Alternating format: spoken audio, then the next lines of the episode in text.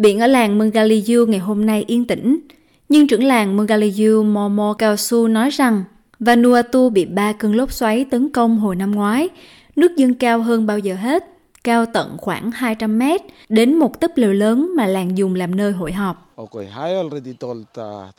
Tôi đã nói với mọi người trong cộng đồng rằng khí hậu đang thay đổi nên chúng ta phải cố gắng tự vệ. Vì vậy đừng xây nhà gần biển. Trong nhiều thế hệ, biển luôn là nguồn thực phẩm dồi dào ở Vanuatu.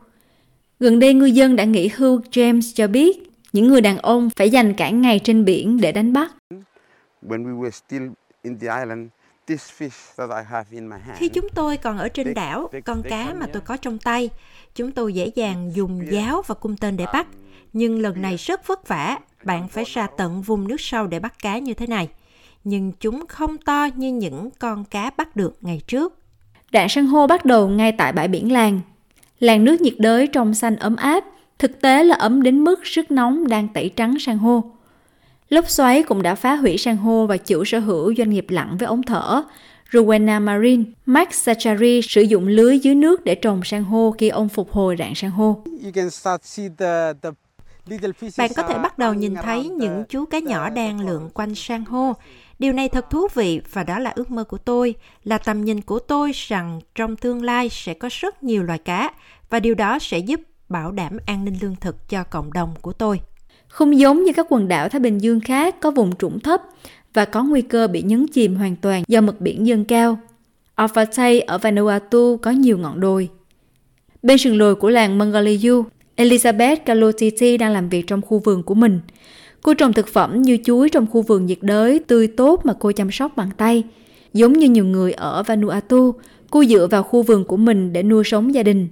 Tuy nhiên, số khoai mỡ cô cần cho các con ăn đã phát triển quá nhỏ trong khu vườn nhà cô năm nay do lượng mưa lớn. Uh, Tôi nghĩ mưa nhiều quá và đất ướt và khoai mỡ không phát triển tốt và nó cho lên những củ có kích thước nhỏ bé như thế này đây.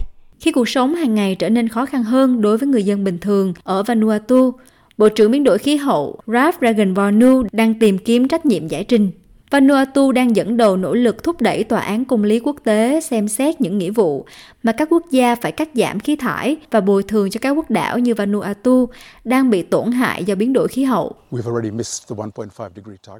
Tất cả chúng ta đều biết rằng chúng ta đã bỏ lỡ khá nhiều mục tiêu 1,5 độ mà tất cả chúng ta đã đồng ý ở Paris với tư cách là các quốc gia chúng ta biết rằng chúng ta không đáp ứng được các mục tiêu cam kết tài chính mà tất cả chúng ta đã đồng ý và vì vậy, nếu chúng ta ký kết các thỏa thuận và không làm những gì chúng ta đã nói sẽ làm, thì sẽ gây ra hậu quả thế nào theo luật pháp quốc tế Vanuatu kỳ vọng rằng Tòa án Công lý Quốc tế hay ICJ sẽ đưa ra ý kiến tư vấn về biến đổi khí hậu vào năm 2025. Giáo sư Jackie Peel của Đại học Melbourne là chuyên gia về luật biến đổi khí hậu quốc tế. Đây là một vụ án cực kỳ quan trọng. Đây thực sự là lần đầu tiên một tòa án quốc tế lớn, một tòa án thế giới đang xem xét các vấn đề biến đổi khí hậu và trách nhiệm của các quốc gia trong việc giải quyết vấn đề phát thải khí nhà kính và thiệt hại mà nó gây ra cho các quốc đảo nhỏ và cộng đồng xung quanh thế giới. Giáo sư Jackie Peel cho biết, Vụ kiện ICJ không đưa ra phán quyết mang tính ràng buộc một quốc gia cụ thể như Úc phải chịu trách nhiệm về phát thải khí nhà kính. Thay vào đó, giáo sư Bill cho biết ý kiến tư vấn của ICJ sẽ có ảnh hưởng đến các trường hợp biến đổi khí hậu trên toàn thế giới, bao gồm cả Úc. Ở Úc, chúng ta có số ca nhiễm khí hậu cao thứ hai trên thế giới. Vì vậy, chắc chắn các nhóm môi trường của chúng ta ở đây sẽ xem xét rất kỹ ý kiến của ICJ về bản chất của nghĩa vụ theo các yêu cầu của thỏa thuận Paris nhằm giảm khí thải nhà kính. Và điều đó có thể mở ra những tuyên bố mới chống lại chính phủ Úc hoặc các công ty ở Úc về trách nhiệm của họ trong việc giải quyết các tác động của biến đổi khí hậu. Bộ trưởng biến đổi khí hậu Vanuatu Ralph Raganvanu hy vọng đất nước của ông có thể có hành động pháp lý chống lại các công ty. Tùy thuộc vào hành động mà chúng tôi thấy thì chúng tôi có thể chọn Ví dụ như một quốc gia như Vanuatu kiện một số công ty nhiên liệu hóa thạch lớn ra tòa, như bạn thực sự biết ở tòa án tối cao của Vanuatu là và tương tự như vậy.